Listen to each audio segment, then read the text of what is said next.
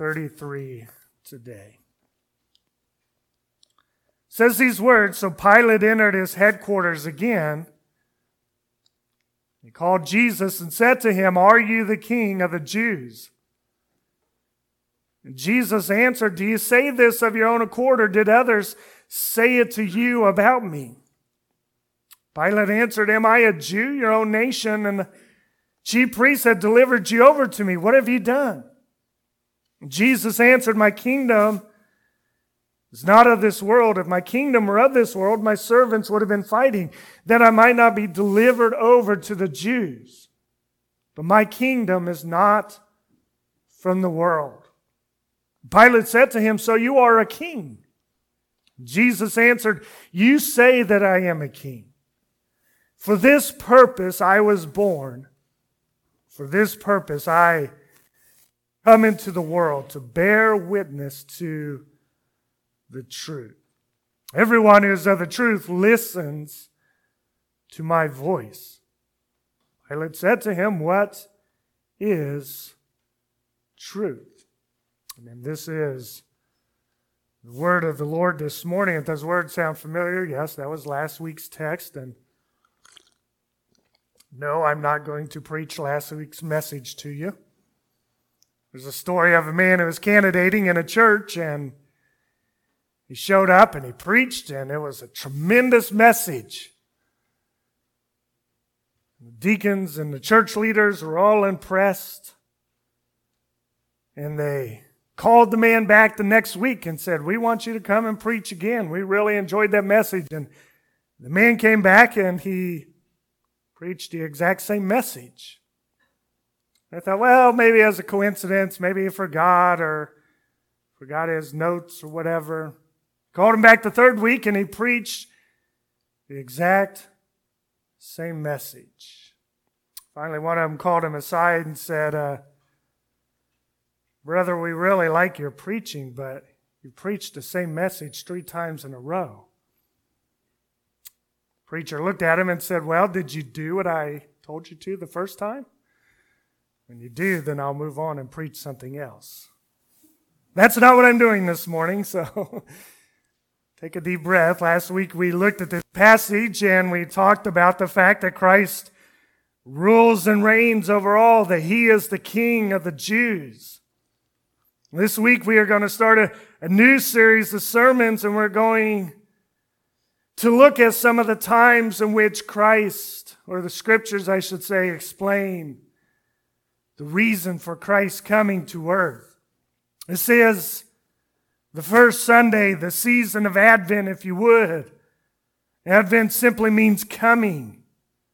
And of course, this is the time where we remember the fact that Christ has come to this earth to be born, the Virgin Mary.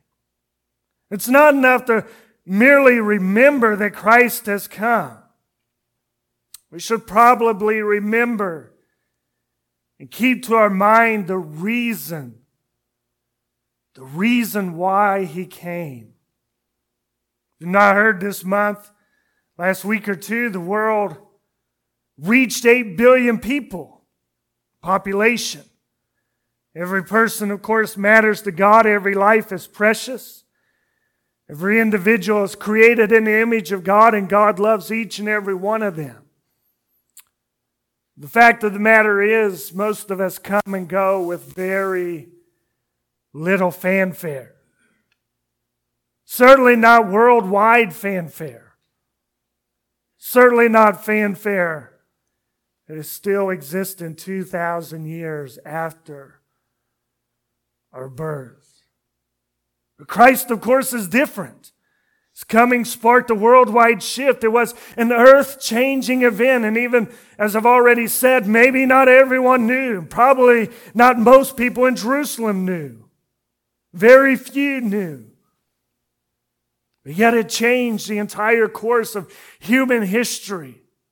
And so we must ask, we must know the reason why in the text that we will explore over these next several weeks will show us that reason why. And so we began, of course, like I said, where we were last week. The same text that shows Christ realization as King of the Jews, as King of Kings and Lord of Lords, shows us one of the reasons Christ came. 37 verse again says, Christ has come to bear witness to the truth. Why has Christ come? Christ has come to show us, to reveal to us the truth. The day and hour in which we live in, this message seems needed now more than ever. We live in a time where truth seems to be irrelevant, where it seems to be pointless, where there is no such a thing, and we're doing our best to, to destroy and tear down every vestige of truth that exists in this world. Yet it would behoove us to remember this reality Christ has come to bear witness to the truth. And those words that he said to Pilate as he stood before them are still true today. He has come to reveal and to show us the truth. And so as we think about this message, we realize first of all that there is, there is such a thing as objective truth. There is objective truth. I mean, think about, think about the way we use this word truth. Somebody comes to church and says, I'm here visiting. I've come in for Thanksgiving. I've heard you guys have good pizza around here. So, so where do I go to, to get this good pizza that you all speak of? What do you say? You look at that person, you say, You need to go to Vinny's. He has the best pizza. And that is just the truth. But is it? Is it really the truth? I mean, what standard do you use to say that Vinny's has the best truth? Because the guy that's standing next to you is going to look at our visitor and he's going to say, No, you need to go to Sal's. I guarantee you, Sal's is better than Vinny's by far. Somebody else is going to overhear this conversation. They're going to jump in and say, No, you need to go to Mario's. I'm trying to think of how many more Italian names I can get here before I offend everybody. Need to go to Tony's. Can't forget Tony here. This Tony's is the best pizza, and that's just the honest truth. And what do we have? We have a church split over who has the best pizza. I mean, you like it because they have a, a sweet sauce to the pizza. You like the other place because they have a, a nice thick crust and somebody else has a, a thin crust and all this stuff that goes on. And you say, This is the truth. It is the best pizza. And again, we ask the question well, what, what really makes that the truth? It's just really our opinion. I mean, we may believe it's the truth, but we go on and take this a little bit further. You're talking to somebody before church and say, How are you doing? I say, Oh, my knee is in such pain. It hurts so bad. And, and you look at him and he smile real big and you say, I know what you need. I went to CVS and I bought mom's castor oil. And I'm telling you, that cleared up the knee problems that I had right away. And so what happens to you? You write it down, and after church, you toddle down to CVS and you buy mom's castor oil or whatever you like there. Because so and so just told you it's the honest truth. It cleared my pain in like 15 minutes, and, and you buy that stuff. Next Sunday, they're going to come and say, Did you buy that? How'd it work? And you're going to look at them and say, I feel worse than ever. I hurt more than I did before I put that on. Did they tell you the truth? Of course they told you the truth. Problem is, your pain may not be from arthritis. Your pain may be from a torn tendon or a torn muscle or whatever else. I'm not a doctor and I'm not going to play one now, but they may have told you the truth. It may work for them. I mean, they may swear by that medicine and buy it by the caseful, but it may not be the same, even though you're hurting in the same general direction. It might be from a thousand different reasons. And yet again, we use this word truth. I'm telling you the truth. This is the best restaurant in town. I'm, I'm telling you the truth. This stuff really works for your aches and pains, and yet, again, it may not be true in every situation for every individual. Yet, beyond these two examples, though, we, we do have another measure of truth, things that are right regardless of what you and I can think. Things that are right regardless of how we feel, things that are, if you would, objectively true. I mean, you can stand here this morning and say, gravity doesn't exist. I don't want gravity to exist. I want to be like Superman. I just went saw the newest movie and I want to be Superman. And so, therefore, I declare gravity no longer exists. I guarantee you, despite what you see in Wiley. Coyote, well, I guess I should use that because Wiley. Coyote always finds out gravity exists, doesn't he?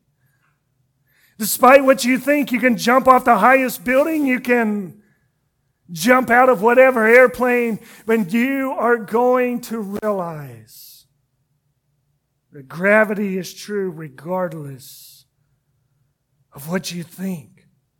You say, oh no, we can, we can defy gravity. I mean, we can, we can put big old monstrous airplanes in the sky and they can fly and fly for hours and hours. And yes, we have figured out a way around gravity, but the fact is, eventually that airplane is coming down one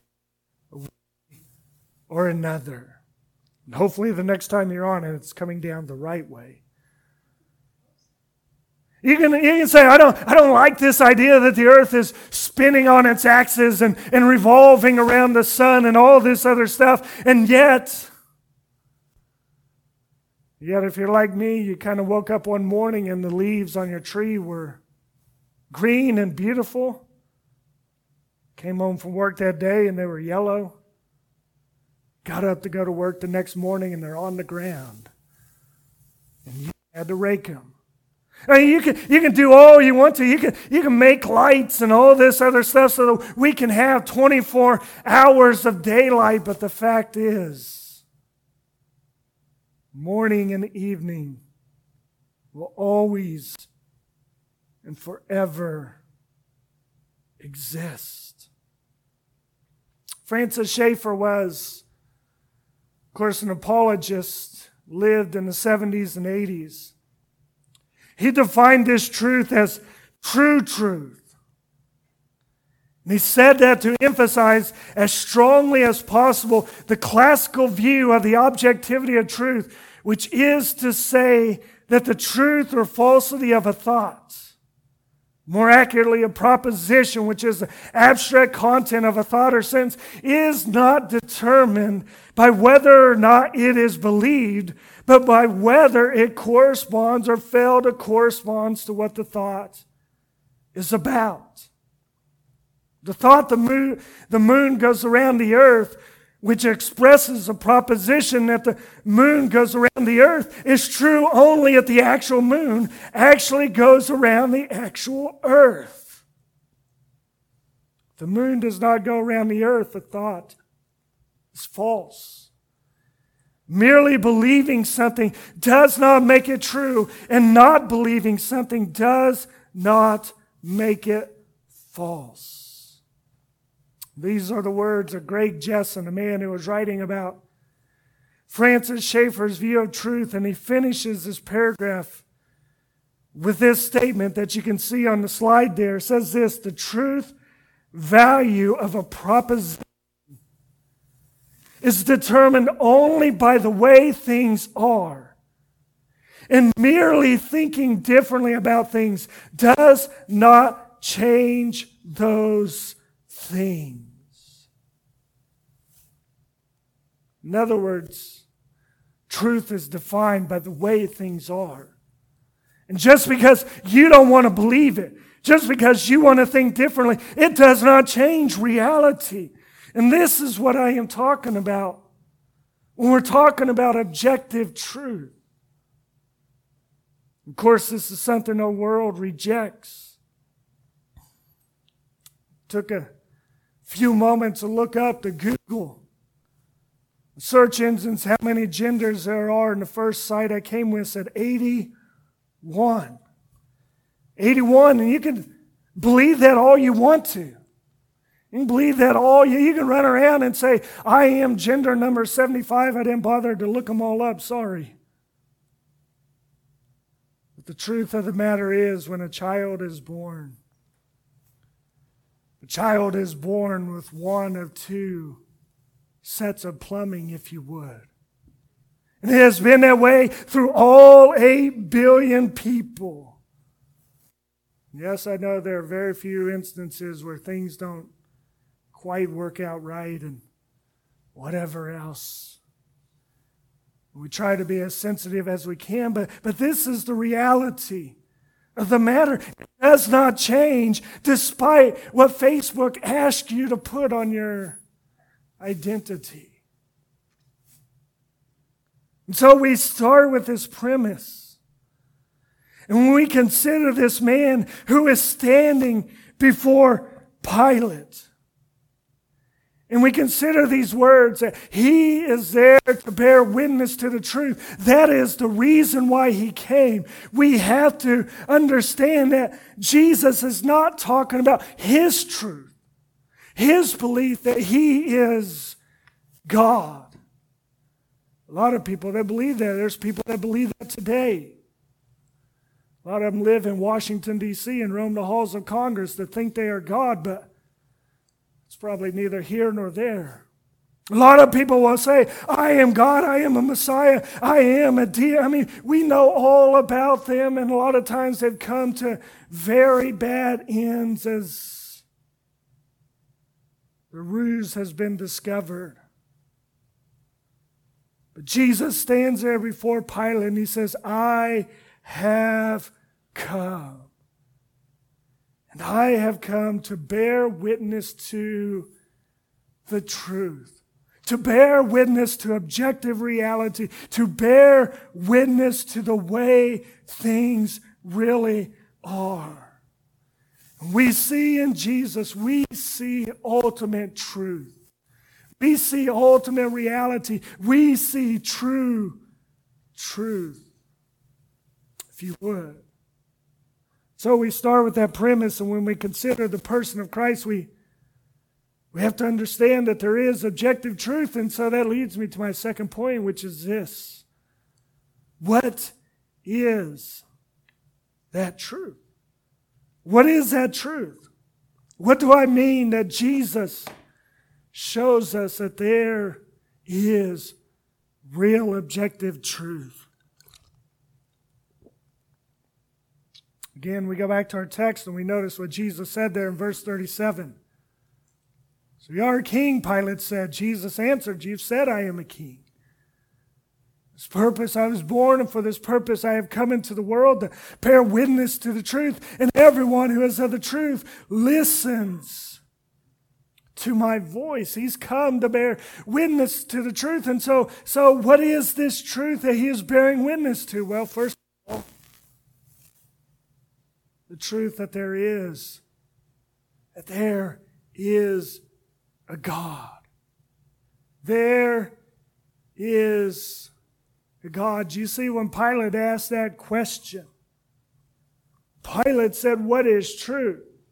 He's operating from this framework that Caesar is God. As Caesar is divine, as Caesar is Lord, but we know what happens to Caesar is betrayed and murdered by his own people.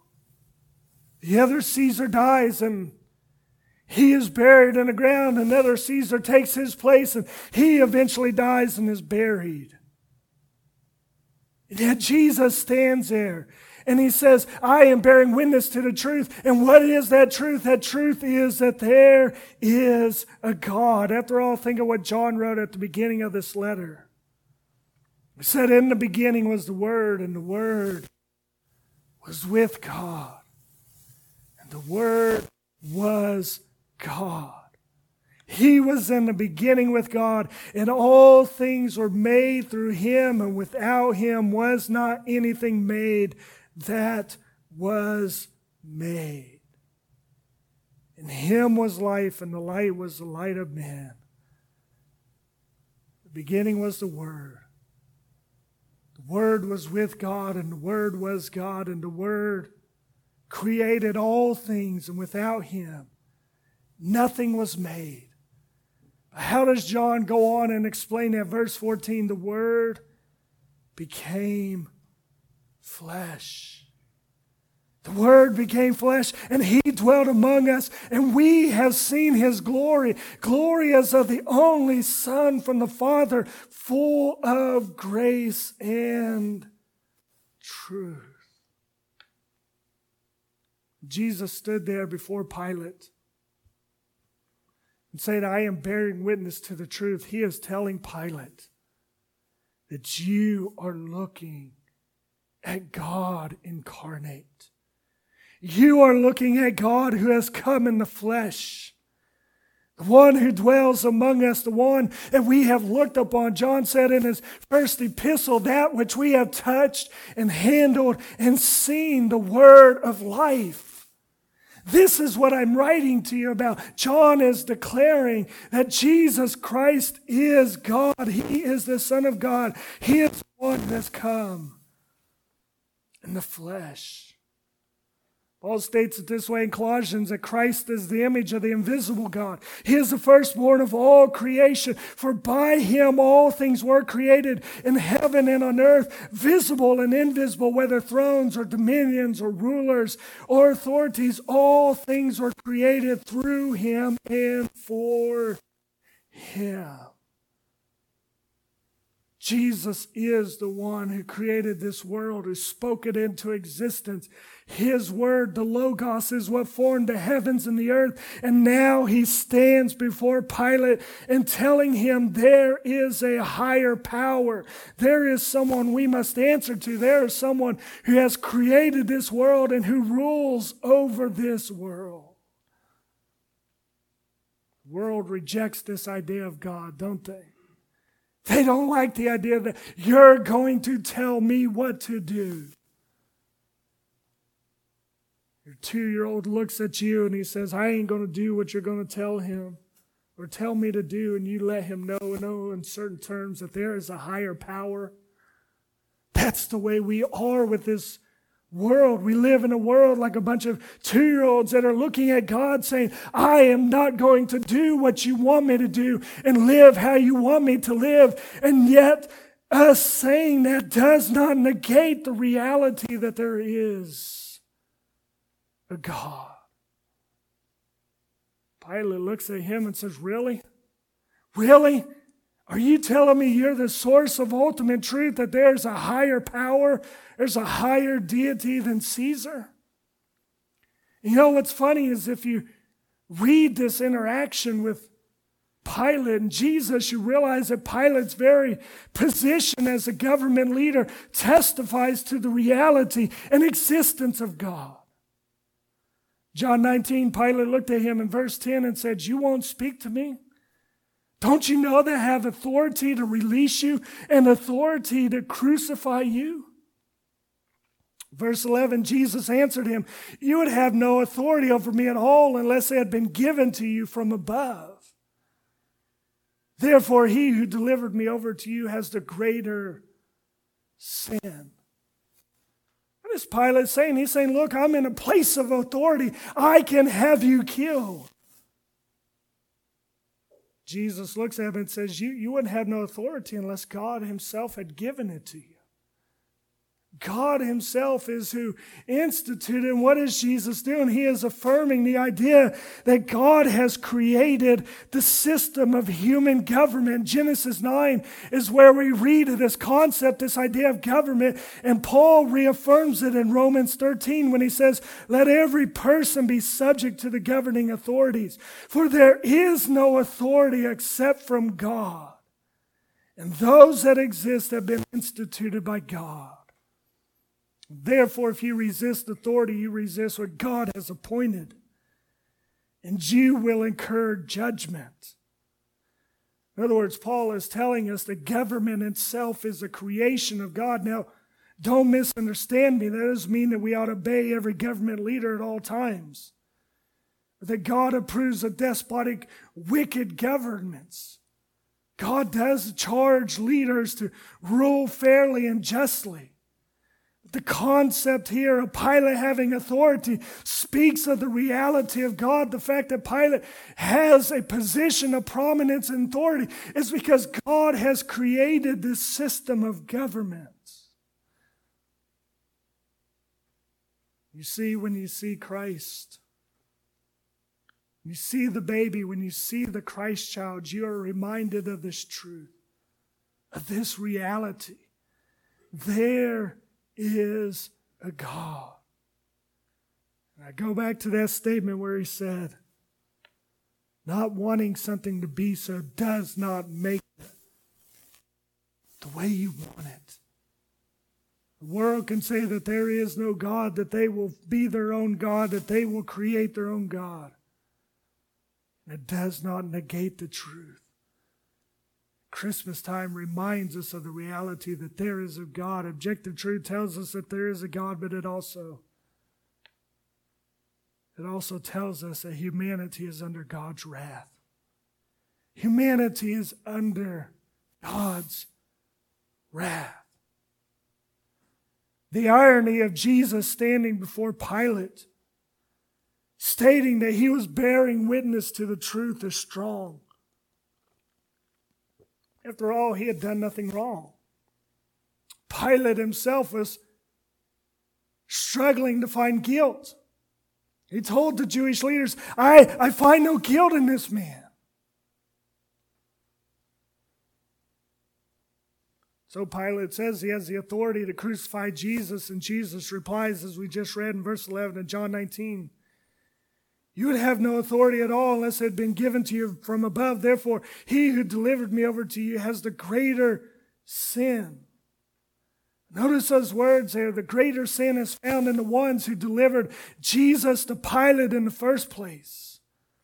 Because of the sin that these Jewish leaders bore in their lives, in fact, because of the sin that is in all of our lives, Jesus had to stand before Pilate on that day. By standing there before Pilate, he is bearing witness to the fact that the world is under the wrath of God. We don't like to talk about this concept, do we? We love to discuss the fact that God is love, that He loves the world, and of course He does. We also have to remember the fact that God's wrath, His anger, is unleashed towards those who persist in their sins. The Lexham Theological Word Book explains it. It says the wrath of God or divine wrath are concepts used in both the Old Testament and New Testament that invite readers to consider the anger of God in contrast to his mercy. The concept of divine wrath emphasizes the danger of opposing the divine will and expresses in human terms the emotional reaction provoked by God in sin rebellion.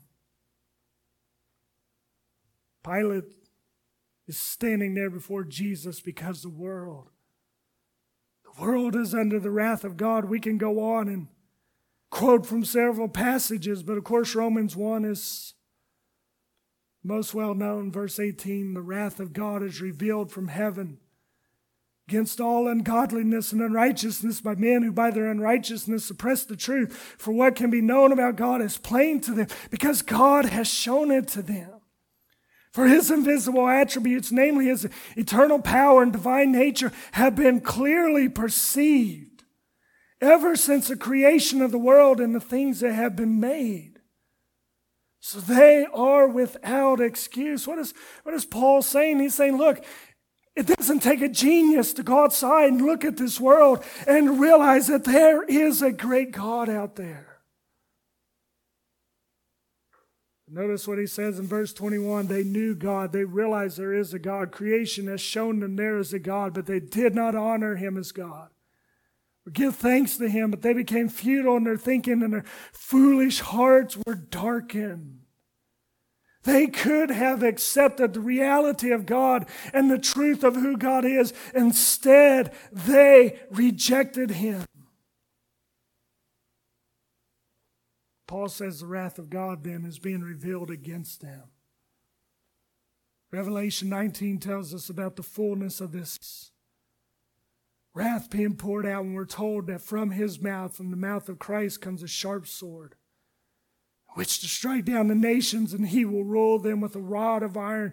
He will tread the winepress of the fury of the wrath of God the Almighty. What is John saying? He's saying when Jesus comes again, the wrath of God will be fully unleashed against those who reject him and turn their backs on them once and for all. When Jesus stands before Pilate, he is there to tell the world that they're under the wrath of God. There is a God, and because of the sin that they have committed, they are under his wrath, and they deserve the punishment that he is about to face. Which leads us to our third point here, our third truth is that God's great love for his creation. God's great love for his creation. You see, there's, there's no reason for Jesus to be there in Pilate's judgment hall. He has done no wrong. Maybe you've been one of the ones that were pulled over on the side of the road as we were driving around this weekend. Flashing lights behind you. A nice young man or young woman with a big gun on the side of their hip there, telling you you are guilty. Show up in the courtroom on such and such a day because you are guilty. That's what happens here. Pilate's judgment hall, you come before, because yet, yet uh, Jesus has done nothing wrong. And yet, because of the wrath of God towards mankind for their sinfulness, Jesus stands there. He stands there not because of his sin, not because of his guilt, not because of his shame, but he stands there bearing my sin, bearing God's wrath and my place. He, the divine judge, stands there and says, You are guilty. And then he takes off his robes of judgment and he puts on the robes of my sin and my shame. says, I will bear the cross in your place why Paul says here in Romans chapter 5 that God shows his love for us and that while we were still sinners, Christ died for us. Since therefore we have now been justified by his blood, how much more shall we be saved by him from the wrath of God? Because we were sinners and we could not save ourselves, Christ died for us. And why did he die for us? Because God is showing us his love that He has for us. Go back to more than just Pilate's judgment hall. Consider Galatians chapter 4 when the fullness of time had come. God sent His Son, born, born of woman, born under the law, to redeem those that were under the law so that we might receive adoption as sons.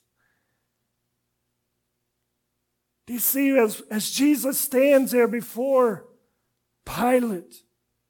He's standing there saying, I am God incarnate. I am the Word who was made flesh. And he stands there telling Pilate, I am the one who, who, who is bearing the sin of these people who are condemning me to death. And he stands there before Pilate saying, The reason I am doing this because God so loved the world that he gave his only begotten Son. This is Christmas, isn't it? This is what it means to see the manger, to see the shepherds and the wise men. This is what it means to sing, Hark the herald angels sing. Glory to the newborn King. Peace on earth and mercy mild. God and sinners finally reconciled, reconciled because the one who is the way, the truth, and the life, as John 14 says, stood before Pilate and says, I am bearing witness to the truth. I'm bearing witness. There is true truth. There is reality, and that reality, that reality is a God who loves us so much. He gave his son to die for our sins. So, what are we to do? Well, again, you, you, you have to believe the truth. You have to. I mean, I guess you don't have to. Again, true truth, objective truth doesn't care about your feelings. Demands you to believe. Again, you can say, I, I don't want to believe in gravity. I want to be able to fly. Did you ever been on Route 33 in rush hour traffic? But guess what? I, I don't care. I'm about to throw an apple and it's going to hit you upside the head depending on how far back you are and how strong I am. So, those of you on the front row, get ready. I don't want to believe in God, so what? I don't care. Open your eyes and realize there is a divine being out there. There is a God. There is one who created the heavens and the earth. So we have to believe, and then we have to live in light of it. We have to live in light of the truth. Goes hand in hand with believing it, doesn't it? The world refuses to accept or believe, but we, we have to. Become harder and harder in the day and hour in which we live in. That's why we as a church, we haven't evolved our views on marriage or sexuality or whatever, if you would. That's why we haven't evolved our views on universalism or the idea that everyone, no matter who you are, no matter how you live, that you're just all going to go to heaven. No, God is a holy and righteous God. And even though this may now land us in trouble, we still live in light of this truth. We still live because it's real. Still teach our young men and women God's design and purpose for them is for a man and woman to get married and live together and have children. We still tell our children that it's not okay for you to do whatever you want to. You have to know right and wrong because there is a God who has ordered this world in the way that He has. We live our lives in light of the truth, and finally, Finally, we proclaim the truth. We proclaim the truth. And now we have an excellent opportunity for the next month or so to take this time and share the truth. As you gather around with friends and family, do more than just complain about how much the turkey was. Yeah, I know it's 20, 30%. It's crazy. It's outrageous do more than just complain about who was elected to office. Point them to the fact that there's a God who loves us so much that he was not willing to let us die in our sins, but he gave his son to die for us. Speak to them of the, well, they won't hear me well. It's your job to bear witness to the truth. Tell them there is a God. He loves them. He gave his son for them. As you go and you celebrate during this season,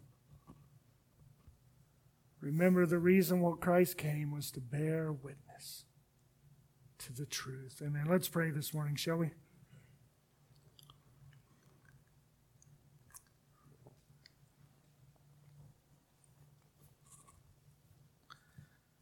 Lord, we do thank you for this reality, this true truth, this real reality. There's a divine being out there who loves us so much that he would send his son to die for our sins. Lord, I know that we have little gold manger scenes and we have manger scenes with cute little faces and all this other stuff. God, we have all these decorations, but right in the middle of it we need to remember that in that manger, in that crib, there's not not just another baby like the 8 billion that walk this earth today. There is God incarnate, the Word made flesh, one who loves us so much he was willing to bear the wrath of God in our place. One who stands there to remind us that there is real reality. There is true truth. And his name is Jesus, the way, the truth, and the life. If you're here this morning, you don't know him as your Savior. Bring you back to that third point. God loves you so much that he was willing to send his son to die in your place. Christmas 2022 is the day, the time when you realize that truth. And you make it your own because, yes, there will be a day when we will see him and he will unleash the fullness of the wrath of God upon an unbelieving world that has rejected him. Right now, he does not stand there as punisher of those who do wrong. He stands there as Savior and as lover of your soul. If you're here, I challenge you receive his gift today. Receive it today. I mean, if you're here and you're being swayed by the opinions of this world, they're saying, eh, maybe that church stuff is wrong and old fashioned. It's out of date. You don't need to believe it. Believe your own set of truth. Believe your own reality. remind you today that that tree in your house, those presents under that tree, those decorations, those lights, are doing more than just pointing to a fun time of year.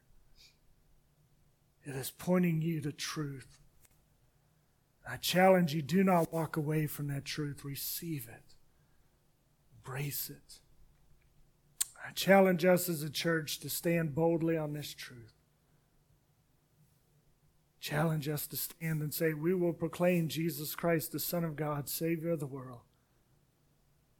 If they throw us in jail, if they send us to the execution hall ourselves, we will continue to live that truth.